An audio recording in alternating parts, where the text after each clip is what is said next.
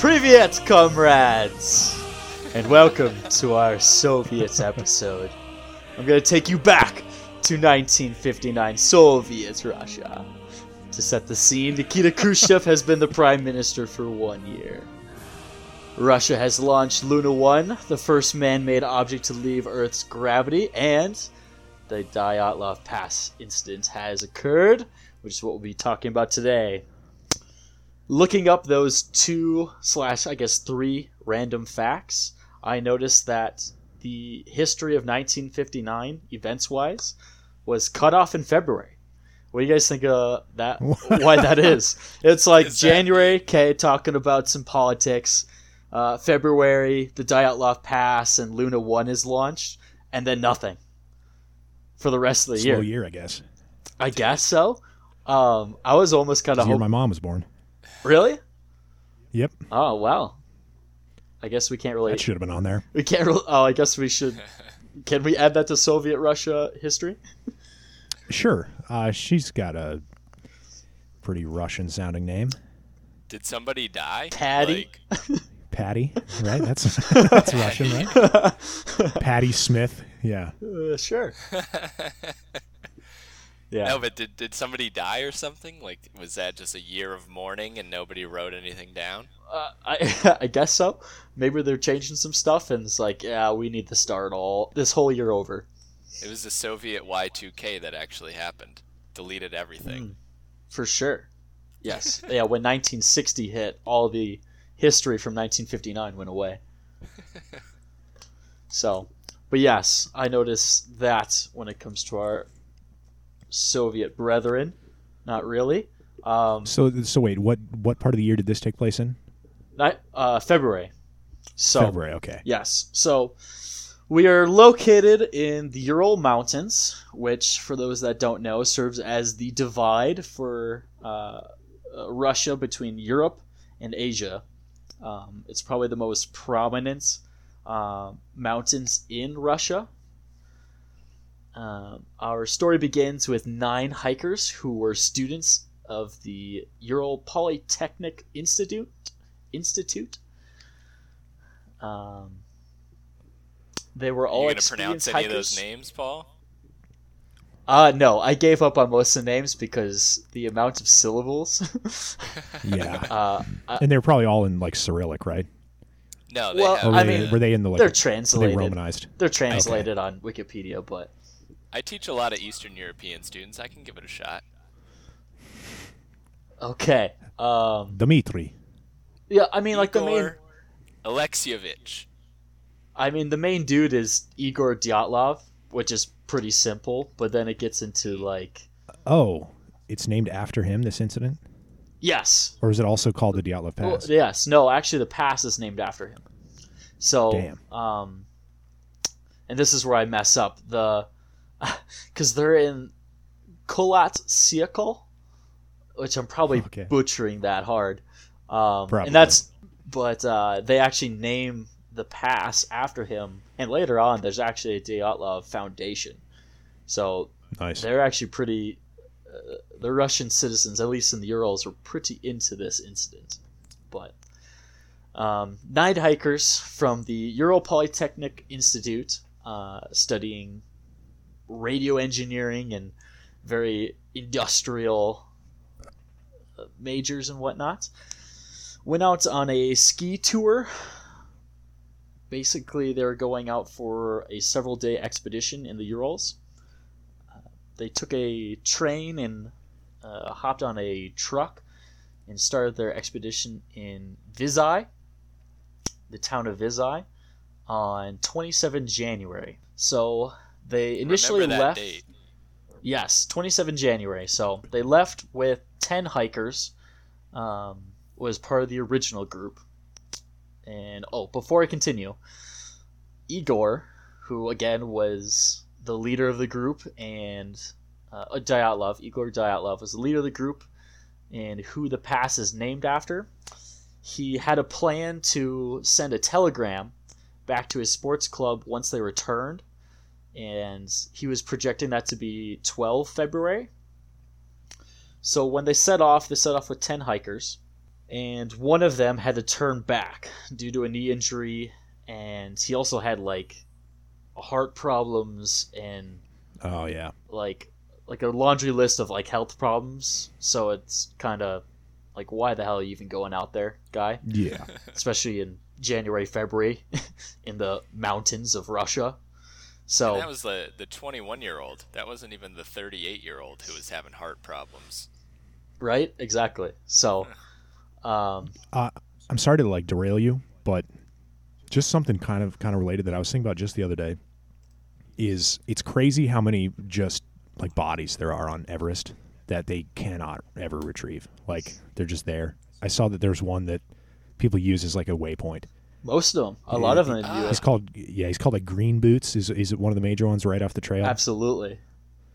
Because he's like sticking in the snow, and his boots are like sticking out or whatever, like as if you like Yeah. swan dived in or something. What? Yeah. I gotta Google that. I didn't know there were a lot of bodies on Everest though either. Yeah, Oh, there and it's are. like you you can't get them because it would just like you would probably die if you tried to like bring that much extra weight back. Which is kind of odd because you think you just kind of kick them down and they just you know gravity let it do its work but Yeah. Just oh roll my 'em down the hill.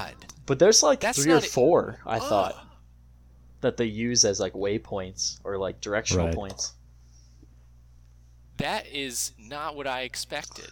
That is a crisp, clear as day photo of a dead body just lying on the ground. Yeah, some of them are pretty preserved too, since the air is so thin up there. and how cold they are Yeah, yeah, that's probably more of it, honestly. i forget the name now i know they sent a couple expeditions to go find the first guy they believed to actually summit everest what was the name Like before Edmund Hillary. no I, well Or yes before Edmund Hillary? no i think before edmund hillary Oh, like somebody tried and died. But Like it, died on but the way they down or but they believe yes, but yeah, exactly. They believe he actually summited but died on the way down. Um, That sucks. yes, but Sorry, Paul. Go ahead. sorry. Back, Back to to the it. story. So, uh, one hiker turns around, um, and this is kind of where the problems, at least the first problem starts. Dyatlov tells this one guy that he thinks the trip will take a little longer, so to not expect a telegram on 12 February. So that means they're going to be out there longer in the end when we go through this story. But the families, um, by the time 20 February ter- comes around, the families start demanding search parties. It's like, yeah, we haven't heard from them. They were supposed to send something 12 February. We get it. They were probably a little late, but it is now eight days later than the original date. So In the U.S., They- it's the first 48 hours. In Soviet Russia, it's the first 20 days. uh, it's when we get to it, you know? Yeah. Uh, we the people ish.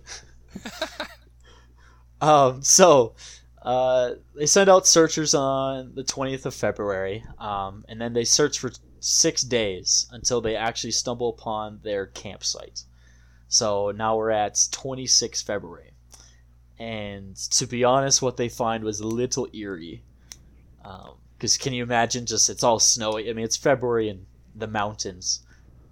And they Right. find their tents that were half torn, covered in snow, which, okay, you know, could just be the elements, what have you. Um, but they realized that the tents were cut open from the inside. So, Okay. so again, That's a problem. again, little odd, but also you can kind of like, okay, maybe the snow is so bad that it covered up their entranceway, what have you. Um, yeah, or if one is having like a, a panic attack or something. Yes, and that actually we'll get to later. There's some like Okay. weird reasoning that for all this, but um, so okay, they're cut from the inside, uh, which isn't too crazy, but they also find all of their belongings, like Okay. everything, to include their shoes, and that's where it starts getting okay. What is going on Inside the tent, they found inside the stuff. tent? Yeah, like their Oh, packs, their skis, um, all of Right. like a lot of their like coats and stuff, um, and their shoes, like everyone's shoes. Um, exactly, it's not like a pair of shoes; it's like all nine of their shoes are in there. Uh, for the okay, and most I'm, su- part. I'm sure you'll get to this, but are are any of the bodies like immediately there? No, so Okay. um, they find tracks. So bare, they're barefoot tracks. Like some of them have socks on. I think a couple of them have like one shoe on, but you can tell that the, Even weirder. even weirder, right? Well, you can kind of tell that they're trying to get out of there in a hurry. So they, you know, it looks stressful because everything's all kind of mangled and there are no shoes for the most part. But they follow these tracks to about 1.5 kilometers away, um, so about a mile ish away to a forest, and that's where they start finding the bodies. Um, They made it, it- a like mile. as you probably are, God. as you probably already know, all nine hikers are dead. Yeah. So Nobody's surv- surviving this. exactly, especially you know at night for however many days. So um, at this point, about a month they've been out here until they've been found, from 27 January to 26 February.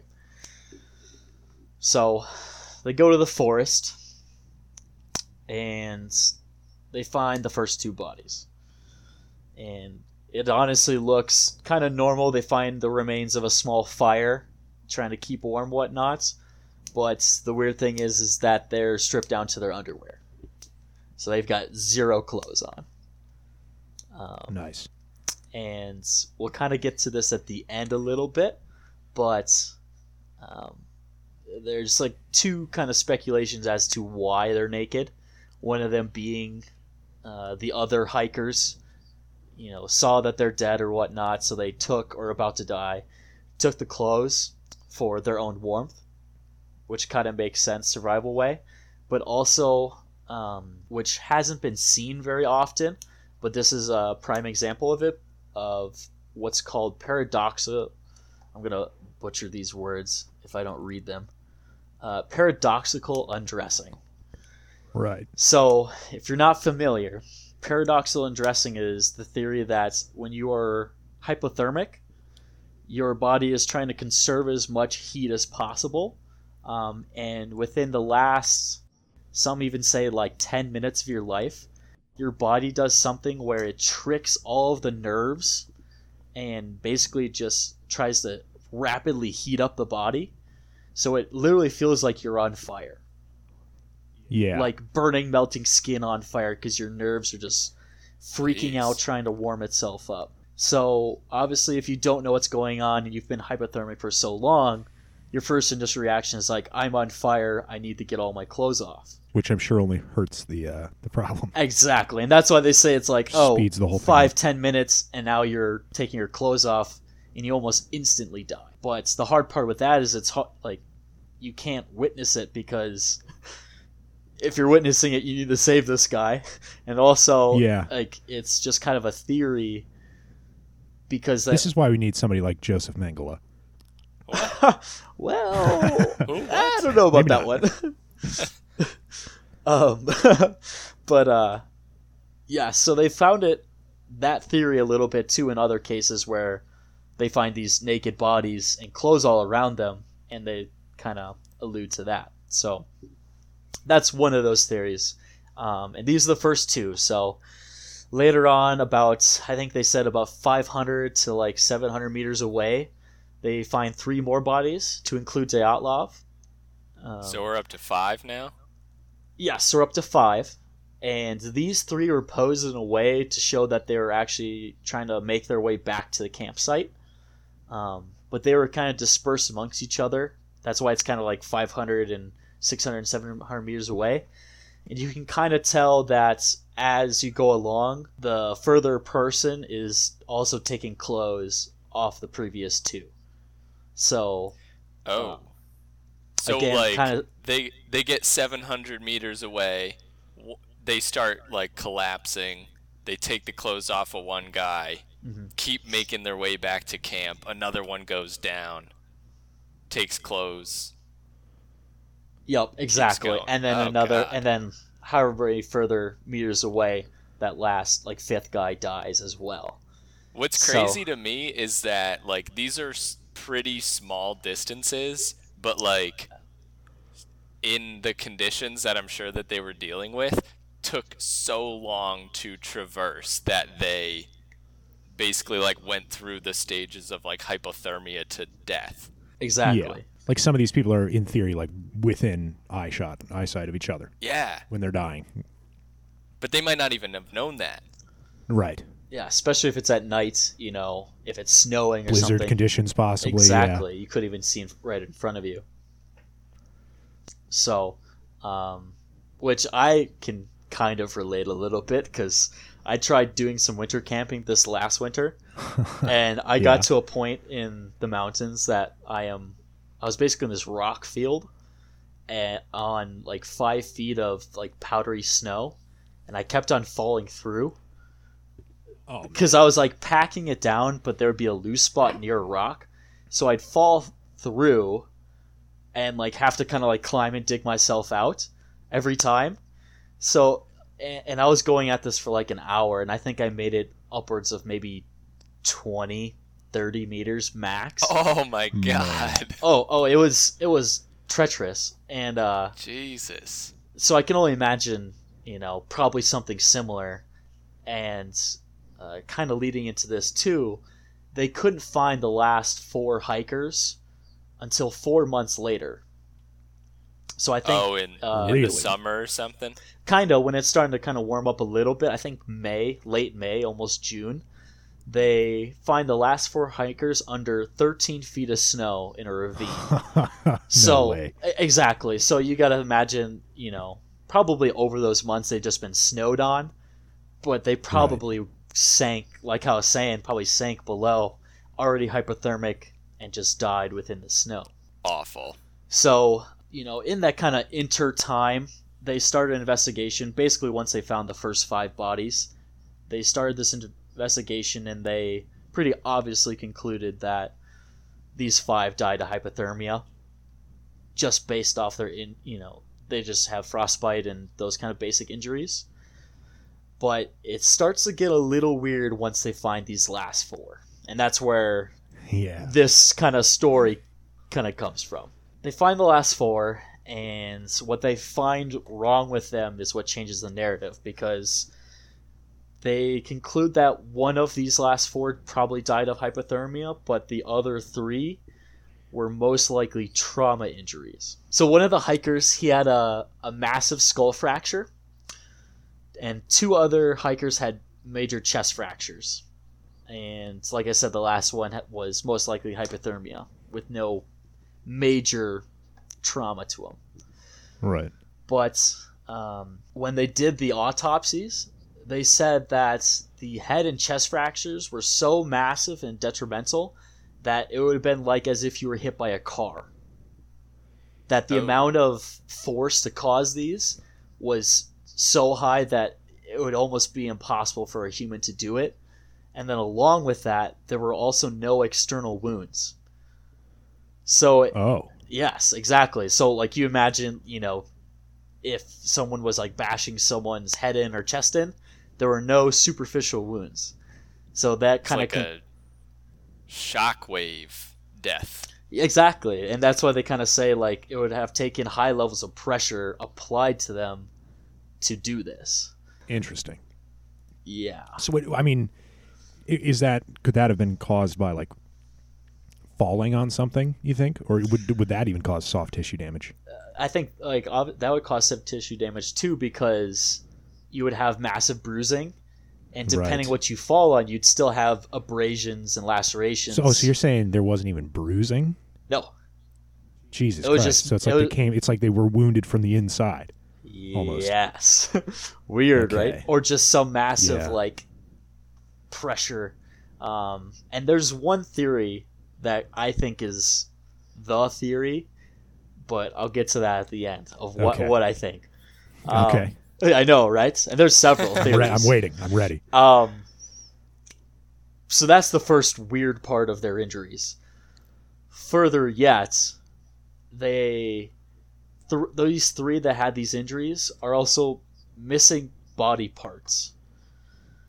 What? The, are you serious? Yes, and not like And obviously you are, but not yeah, not like you're not going to pull it over on us. But Uh, yes, this whole thing is a lie. Actually, I'm just making it. up. but um, and they're not like missing body parts like an arm or a leg or something. It's like so Dubina, or uh, this is where I'm going to get to the names and probably butcher them. It's Dubinia or Dubinina. uh, was miss- Nice missing her tongue, eyes, part of the lips, as well as facial tissue and a fragment of skull bone. What? Yes, Missing Um, a fragment of skull bone. exactly. Um, and But then, there were no skin damage. yes, Is that right? Exactly. Well, I guess except for those things, though.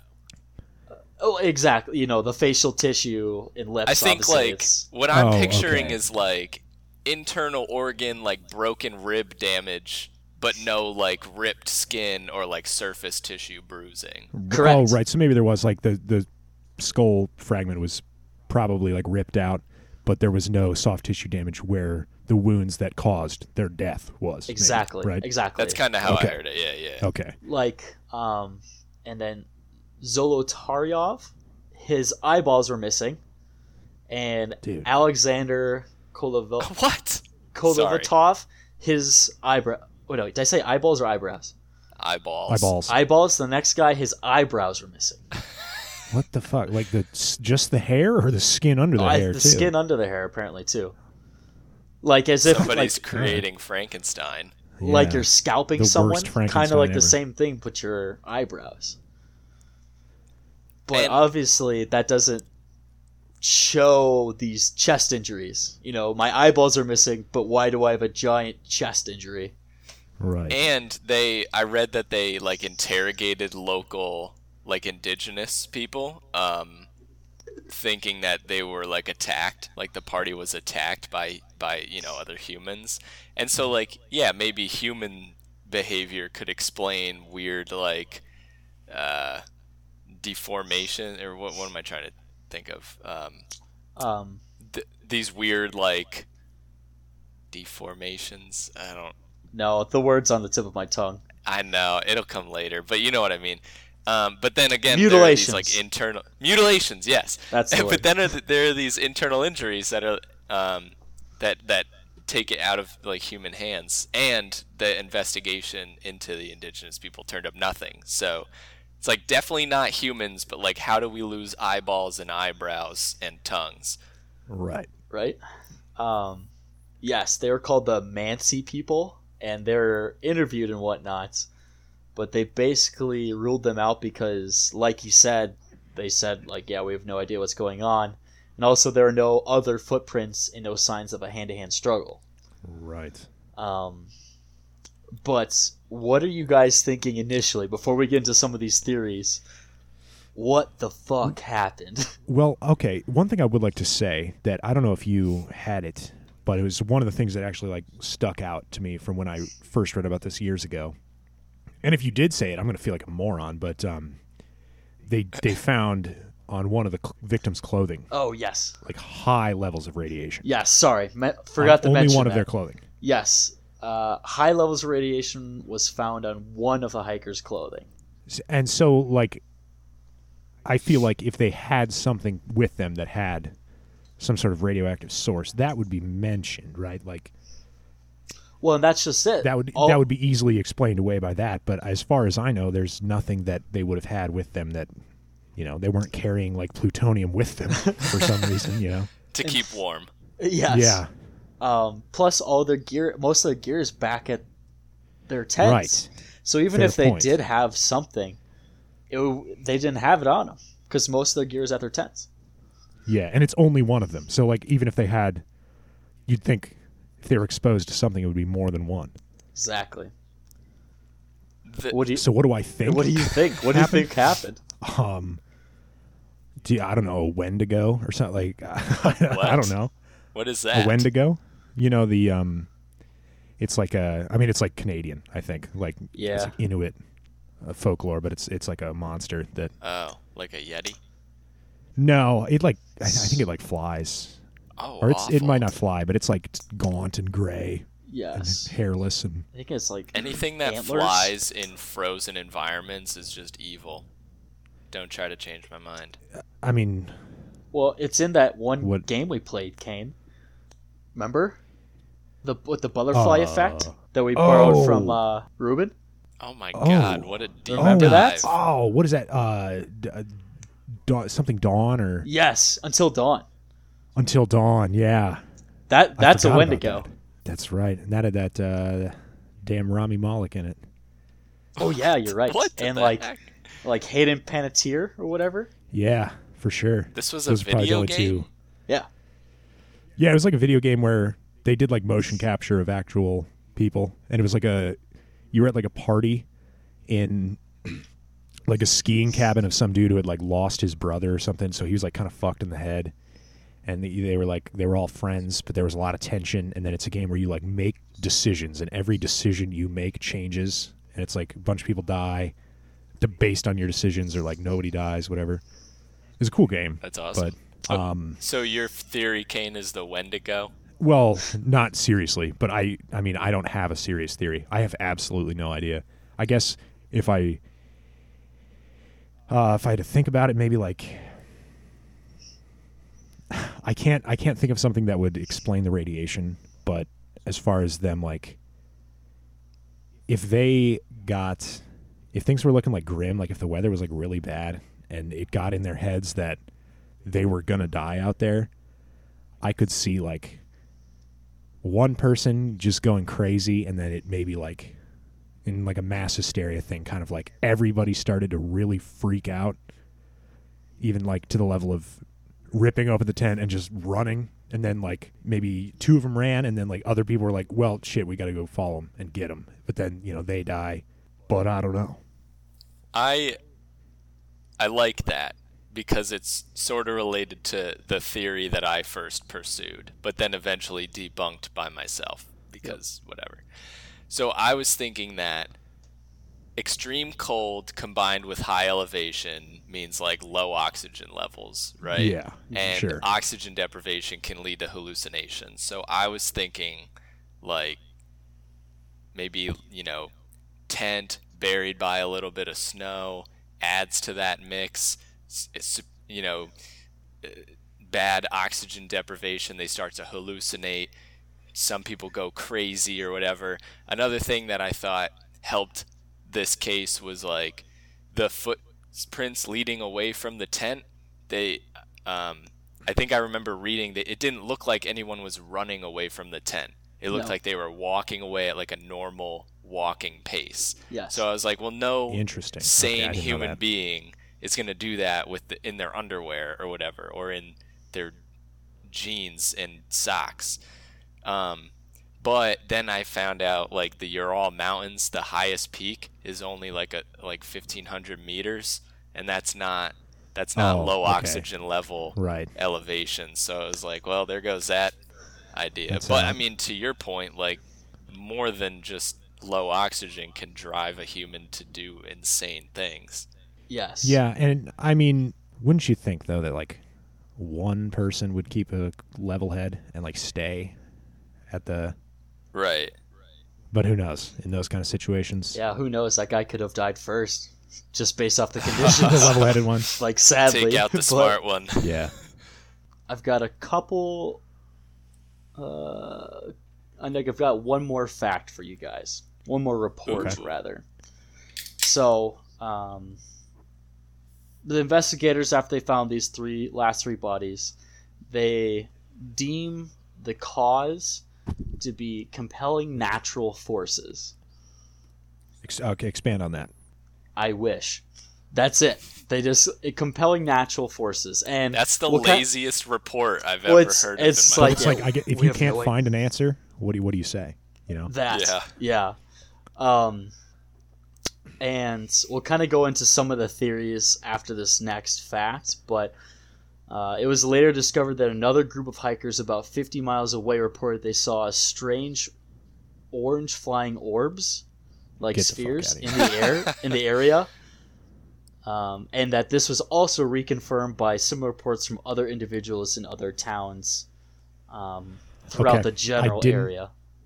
I didn't want to say it when you guys asked but now I am sure it was aliens I am absolutely positive you cannot change my mind on that Somebody's Okay. always sorry go it is the only it is the z variable that explains all of these things Okay. It, it's the z variable that explains everything. Get out It's of a here, good alien go-to. boy. I'll give you that. Well, hey.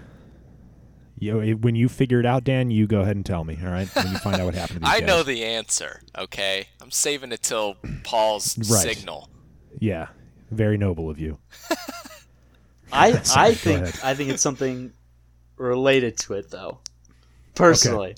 Um, I do okay, I think I know where you may be going, but I'll- part I'll of let you my get there. theory is related to the orange orbs. Okay, I think we might be in the same uh, same path here. But so they see these orange orbs flying around in the area. The general conclusion as to what happened to the hikers, and we will go through each one of them, are that there was an avalanche. There is katabatic winds, which I'll explain what that is in a moment. Infrasound, also caused by winds. Uh, military tests, and then of course the paradoxical undressing, which relates, but I don't think that really explains. So, No, cross that one out. No way. uh, like it explains like the first couple maybe, but Yeah. it's hypothermia. Um, so avalanche. Um, now, Dan, we were talking in our brief intermission intermission a little bit here. What do you know about the avalanche theory?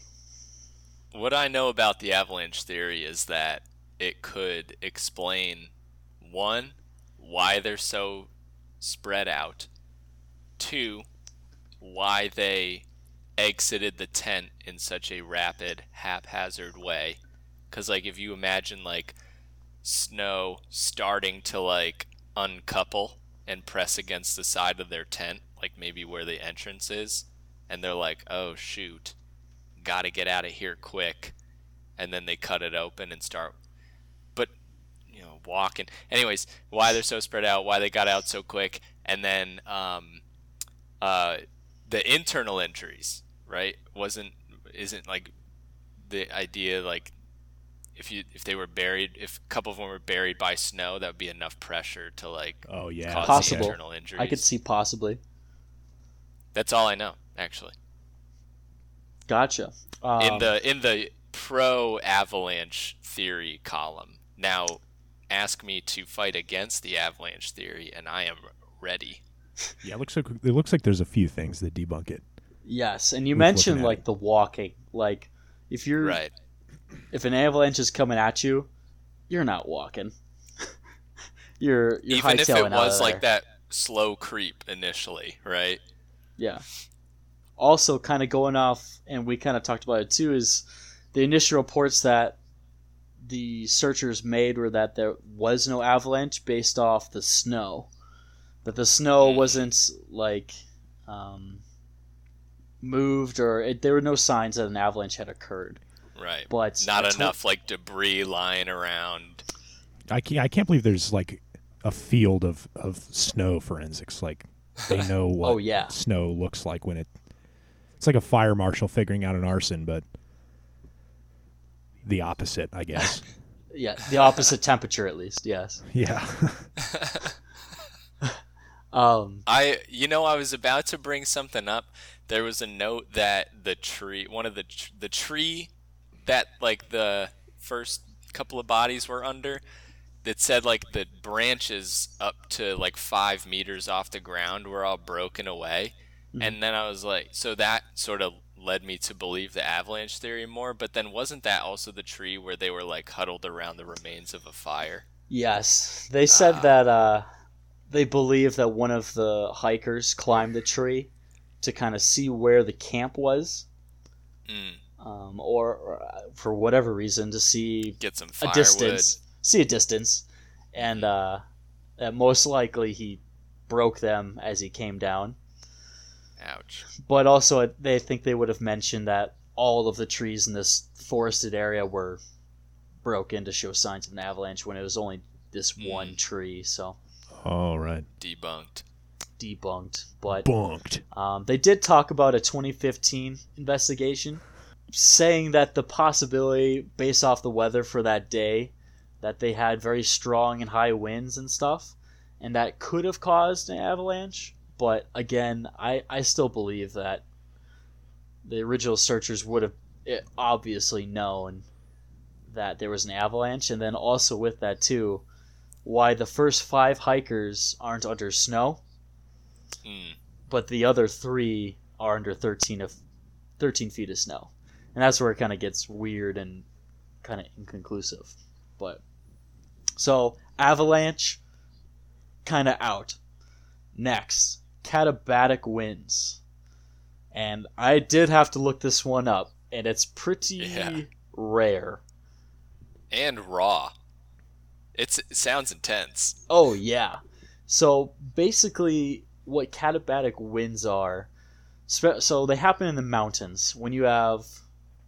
Um, it's they're also called drainage winds. So when you're at a higher elevation and have a very steep downward slope, the air sometimes will get very very dense at the top of the mountain, and they actually the force of gravity will uh, it's kind of weird, but it'll drop the air down the mountain and kind of carry it out like a chute.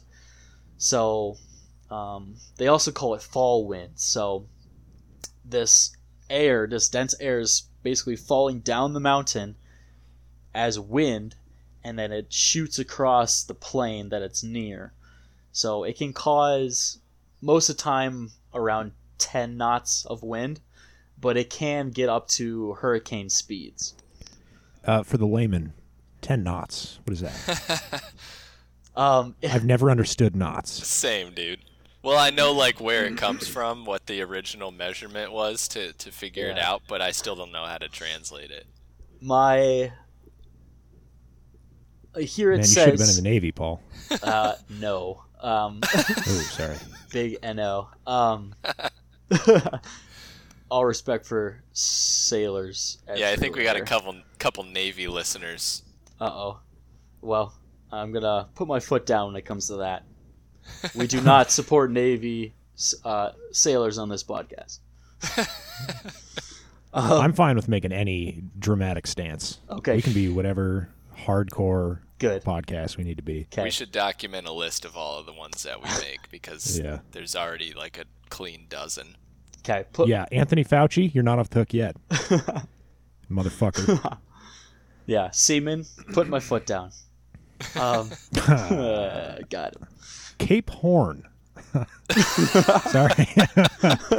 The list goes on, but Yeah. um, my like translation isn't the right word, but transition is 18 kilometers per hour. But I've always understood knots as one knot equals about like 1.2 miles per hour, somewhere Okay. around there. It's not much different than miles per hour, but gotcha. So, um, that's one of the theories of what happened and what kind of cause I'm caused. a big fan of that theory. I am too, but and especially with the high density of air, and uh, I feel like it could possibly cause some of the injuries. But I still feel like you know, if you have these hurricane winds and you're walking, how do you not fall down, or you know, how do you even get up in that sense? That's So- true. Dang it! It always comes back to those damn footprints, The man. Because I had some, I had like three points ready, pro cata, cata, katabatic wind team, and it's those footprints, man. It's those footprints. Also, yeah. don't you think maybe that if there was wind that strong, don't you think that sorry. Don't you think the tent would have gone? Well, so Possibly. part of what I read was that like, or what people were theorizing was maybe before they left their tent, they they shoveled snow onto it, and when they discovered when um, the How- search party. okay. Okay, go ahead. What? Well, if they had the time and foresight to do that, why wouldn't they put on shoes? Yeah, yeah, you're True. right. But also, like, but why? This probably fits with multiple theories, but where is this? They said, oh yeah, when the search party found the tent, there was also a, like a torch, like a lantern, on top of the tent. Mm-hmm. Interesting. Yeah. So like they uh, leaving, that seems to indicate that they wanted to get back. Which again supports multiple theories, but it's just another thing to just throw out there and shit on your theories. Yeah. Yes. Um, I think it's very possible these did happen, but I don't think they're the true cause of why someone's missing their eyeballs. Ah, damn it. You know, Oh, or yeah, I the forgot about that. radiation.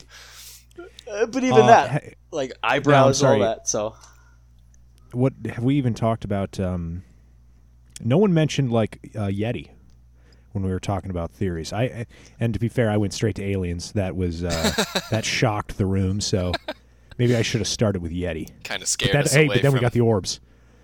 We got a lot to we, we got a lot to think oh, about. there's so Don't worry, much. the orbs here. are not Yeti, but but then wouldn't a Yeti leave soft external tissue damage here. probably. When Probably. he beat Yeah. your chest in Also, where are the tracks? Or she? Where the tracks? The fact yeah. that they find tracks Very of progressive of you, Dan. most of these people. I'm not trying to misgender the Yeti.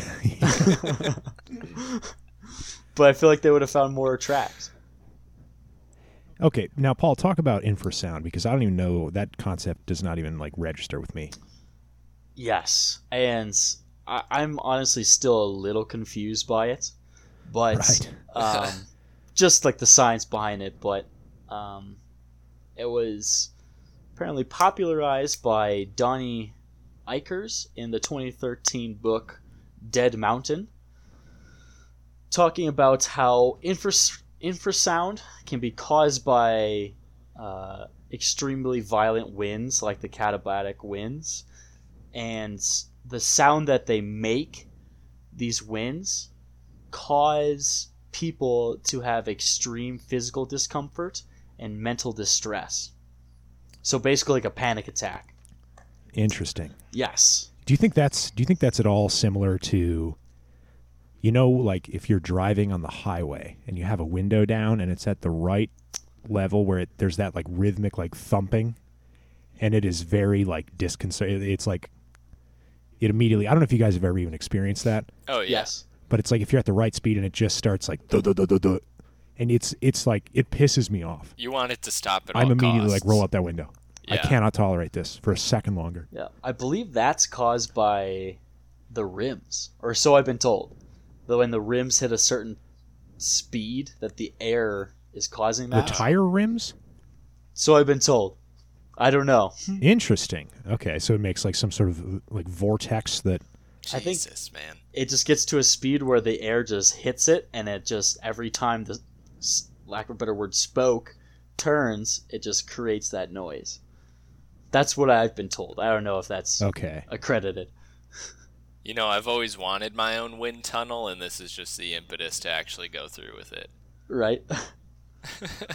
yeah, so they kind of this theory kind of gets popularized because they think, okay, they're in this panic attack, they don't know what to do, so they just think we got to get away from it, um, because it's just uh, I don't even know if it's an actual sound you can hear, but they just think I would think not, just by the name, right? yes, um, Like infrared. Yeah, exactly. Yes, it says that it's below the lower limit of audibility, um, around 20 hertz. So it's more of just like a pressure and noise that you just can't hear. But they think that Yuck. this caused this panic attack, and that's why they just kind of start running around.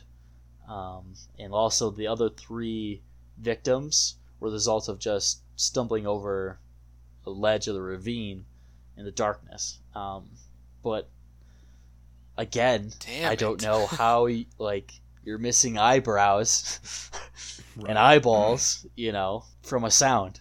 Kind of fishy, but I knew we needed a cosmetic expert on this podcast. yeah. Um, and the final one, um, they actually do talk about a yeti, kind of backtracking here, but uh, it like I think it's just one Don't dude. give that- him that. they do. There's just one dude. I think he's like, yeah, I bet it was a Yeti, and that's kind of like, um, I think that kind of sensationalized the Yeti theory in general. Right.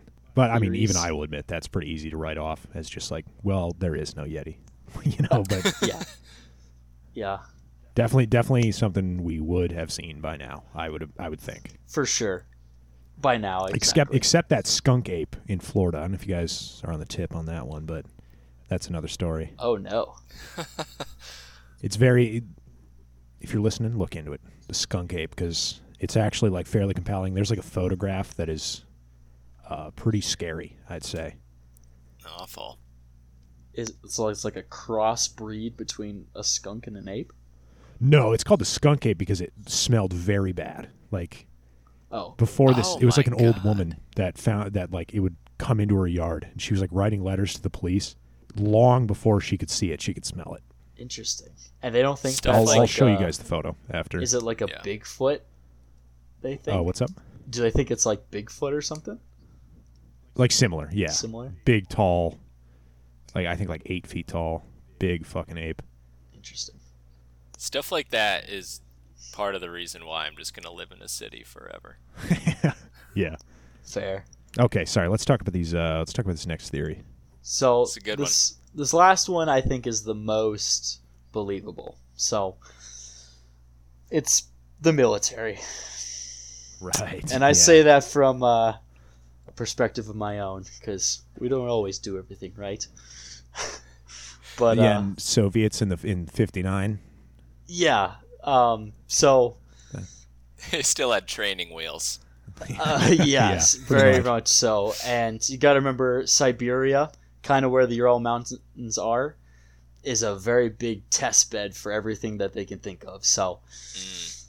they speculate that the campsite fell within a obviously secret Soviet parachute mine range. So these are basically mines that they parachute down from an aircraft and they would explode in the air rather than like mines on the ground. and they think that they're just running a test uh, or an exercise and they just got caught up in it. So, Wow. yeah, pretty just shitty fucking luck, right? Because Uh, I mean, why cut hole inside of your tent though? Right. Because unless like, well, I guess it would be like the explosion alarmed them, but then at that point, it's just basically the infrasound thing, but it was a bomb exploding rather than infrasound. yeah, hmm. it could be too. I see. So then, but those damn footprints, man. Yeah. Well, if, well, and I mean, were the mines were they nuclear mines? Did the Soviets have nuclear weapons in '59? Um, They probably did. probably they're probably testing them at least. Let me Um, check. They had a similar fi- similar theory alleges that the testing of radiological weapons, um, probably based on the discovery of that one person having uh, radioactivity in his clothes, but they kind of dispelled that because the radioactive dispersal would have affected all the hikers again, um, and not and some of their equipment too. But Unless, okay, unless radiological weapon goes off, is there shrapnel in those? What what what's the deal there?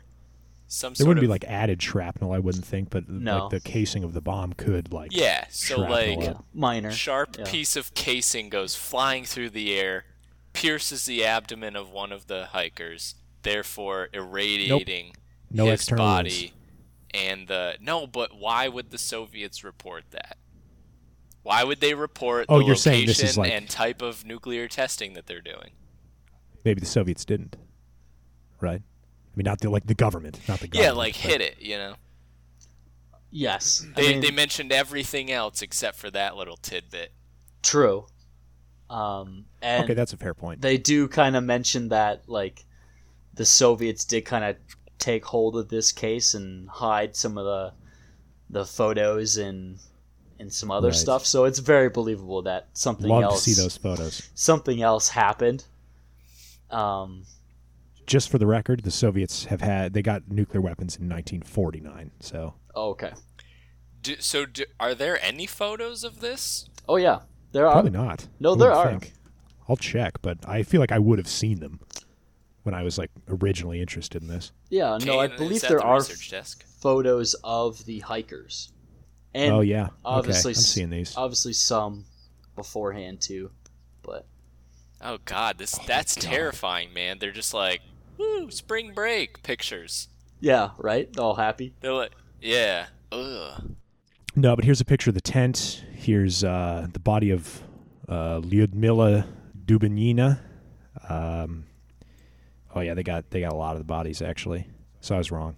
They didn't hide the photos. Oh, this is a particularly scary photo. Doesn't say who it is, but this is the, this is a dead body if I've ever seen one.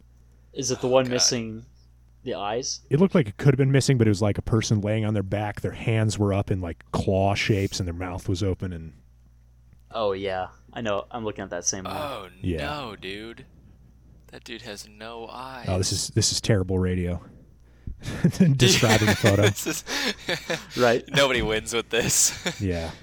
Awful. Naked. Okay, so now that's that's the end of the theories, right, Paul? The the like Yes. possible explanations. Um, and it kind of these exploding air mines basically kind of also fit the flying orb, the orange orb. they do. too. I was thinking about that, but then wouldn't like if they could see orbs? Don't you think they would have heard an explosion or been able to identify that it was an explosion, not an orb, or was it like that far away? Uh, yeah, I mean they said they were 50 miles away, so I'm surprised they even 50 saw miles. Okay. Um, Yeah. and like they could have been closer when they actually saw it, but. Um, and also you got to think if it's like these crazy winds, they wouldn't. Oh yeah, winds that would drown it out. The sound of an explosion. Yeah. So um, I think that kind of fits. It's yeah, it's possible. That's actually like, in my mind, probably the the best possible. And But then, I mean, but then don't you think m- more of the people would be irradiated? I honestly think that One the, piece of shrapnel. Oh, that's right. You're, Yes, you're- one piece of shrapnel. your, your theory, yes. Oh, but but Dan, it was um. oh, geez, I just clipped my audio very big there. Uh, it was not a person that was raided. It was one person's clothing. Yep, Damn it. exactly. Alright. And like, I think when it comes to that, I honestly think that's where like the whole cover up thing gets. That they. It's still weird that the bodies aren't, but I feel like that more of it was probably irradiated. I don't know. Like, I don't know how you hide that. Because you talk about, like, Chernobyl. Obviously, way different scale. but you just can't hide radiation. But I mean, if they were hiding it, don't you think they would have made it look less sketchy? Like Oh, the fact that there's even these questions is like if they wanted to scrub it, they would have been like, "Ah, we found the bodies. They all died of natural causes." I mean, or not though, dude. Because like, don't you remember like a, a handful of years ago? Like, this is gonna be so vague, and I feel bad putting this out there like this, but there was some Russian shipping companies, you know, like container ship taken over by pirates, and uh, you know, what the Russian special forces or whoever was responding to that situation like took the ship back over and everyone, you know, every country was like, "Hey, so what are you going to do with those pirates?" And Russia was like, "What pirates?" okay. I don't know, it just seems like something that they might do like we we're just going to nah, fuck it, just not talk about it or I don't know. It definitely Just fits leave their whatever MO. it is there and yeah. Definitely not their first time hiding evidence or events. And that's the thing too. Like it's it's the Soviet Union in 1959. Like True. we're not going to get anything straight from them and if there's a question, it's probably has to do with nuclear weapons. I don't I know. have um, I have some debunking that Ah. I uh, I just read, and literally this is a Reddit comment with no sources. So take it take it at its face, but it's that's um, operate. With only one exception. Each body that showed signs of physical trauma was found in the bottom of a ravine, so falling, pretty good explanation for that. The two bodies that were missing parts of their faces were found face down in running water. So the damage could be consistent with like fish and or insects in the water scavenging their faces.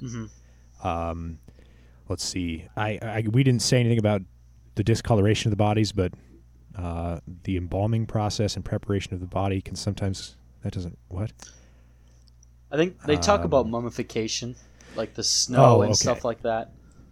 Um, the types and amount of radiation found were never released, only that there were just a handful of items with detectable radiation. Trace amounts on a couple of items could be explained by their lanterns were thorium based. Oh, why, yikes. Uh, Um, they were additionally they were hiking in a known nuclear testing area, so even environmental radiation would not be surprising. All we need now is to hear that they like all had some sort of leg injury that uh, like prevented them from running. They could only walk Right. at a yes, calm pace. that's the all last loose end. Oh, here we go. The only remaining mysteries are why did one of the hikers who didn't fall into the ravine have broken knuckles and a bruised face? And why did so many people report glowing lights in the sky around the time? That's. I don't think that's all there is. I all the all the remaining mysteries. Yeah. Well, this guy is definitely this guy is like the way he's wording this whole thing is like he's pissed off that people are even interested in the Dyatlov Pass. So maybe maybe this guy's a Russian agent. Who Oh, knows? Maybe he works for the FSB and he's trying to squash it. well, you're next. This is published, my friend. This is public. oh no. It's public recording. Yes, but they do talk about like scavenging animals, kind of eating mm. away at some of the people, and kind of saying that's why. But you know, I also think if you're a coyote or whatever, you're not going to eat an eyeball. You're going for something a little more substantial. But Yeah. I also, it, I think I was in the same gallery of images that you were a second ago, Kane. But there was one picture. The caption was like, uh, "Unknown, unidentified, uh, like humanoid or whatever," and it was this picture, and then like off in the off in the woods there was just this blurry man-shaped figure, but apparently they were unable to identify who it was from the picture. Which oh, I mean, sure. easily enough, it could have been somebody in their own party, but I was like, of course, of course, they have to have this picture. yeah.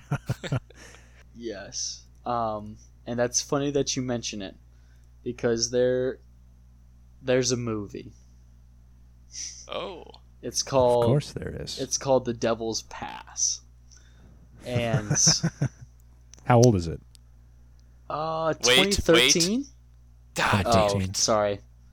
no, that's okay. I wouldn't have gotten it. I would Um, have said 2006. no, not yeah, not that old. And it's a Russian and British film and it talks about the Dyatlov Pass, but it goes down more so the route of a Russian military site and that they have found a time portal. I love it. Eh. I love it. Keep going. Keep go- okay. So you're okay with spoilers? Oh, ruin it. I want to hear the whole thing. okay okay um so they find like there's like they, they talk about an avalanche there's these military and i've only watched the trailer and this theory but um there's these military people that start shooting at them so they find this secret door in the mountain but it's only locked from the outside. Like it's you know you can't open it from the inside. Um kind of deal. And they go in there they find this time portal thing but there's also these two monsters that are like Oh, yeah. humanoid creatures trying to you know kill them they eventually lock themselves in the same room as the time portal with the two monsters outside and they have to go through the portal because that's like what else are we gonna do and lo and behold they get transported back in time to when they first started the military site and but Oh. but their bodies and they become these humanoid creatures the two humanoid creatures and obviously the scientists and stuff like that capture them and test them and shit like that. But that's the like like explanation that the two creatures that are attacking them present day are themselves Oh, after they've already killed all the That's heavy military. stuff. oh yeah. So it's just It's like kind of episode of Lost. it's like this never ending of like yes of themselves attacking themselves. And obviously you don't realize it because they're creatures that's awesome. but Oh, yeah I love Oh. how that's an answer, but also just really not an answer. I would believe Yeah. that over any of these other theories. I mean, I just, I just, I kind of enjoy movies that don't conclude. Yeah, For sure. leave you guessing. Yeah. Like the show Lost. Don't talk to me about Lost. If I, hey, if you're listening to this and you've got some free time, quarantine's still going on a little bit, go ahead and watch Lost. I'm sure you've heard bad things, but you will love every single second of that show. Please, for me. It was the first premiere television show. It paved the way for Game of Thrones, True Detective, things we know and love today. Please watch. okay, s- first of all, stop spewing your lies. The Lies. Sopranos, The Wire. Oh, okay. I'm sorry. I couldn't, in the heat of the moment, think of other premiere Law and television Order. shows. That does not take away. Law and Order is not premiere television. Premiere television, Dan, is is more about budgeting and casting than Law and Order is an incredible show, but it is not premiere television. Premiere television is the transition from all of the money being in Hollywood, all of the good writers moving to television from movies. Oh, okay. Sorry, Yeah, that was got a little heated. That was very passionate. Yeah. well, dude, I, I just I love Lost, and I get a lot of shit. 'cause People are like, oh, oh, well, aren't they all just dead at the end? What a stupid show. It's like, why don't you try watching it, and thinking for once, you mongrel. Well, it's like saying, you know, the last season of Game of Thrones sucked, but like you should still watch it. It sucks in comparison with like the peak of the show, but it's not bad television by Right. any means. Exactly. Jeez. I, well, we're probably done with Dyatlov, right? Yeah, that's that about it? all I got. Pretty uh, okay. Hey, Paul. freaky Paul, I want to say you nailed it. You knocked it Dude, that out was of awesome. Holy shit. That I was knew from the beginning. Yeah. What a ride, man.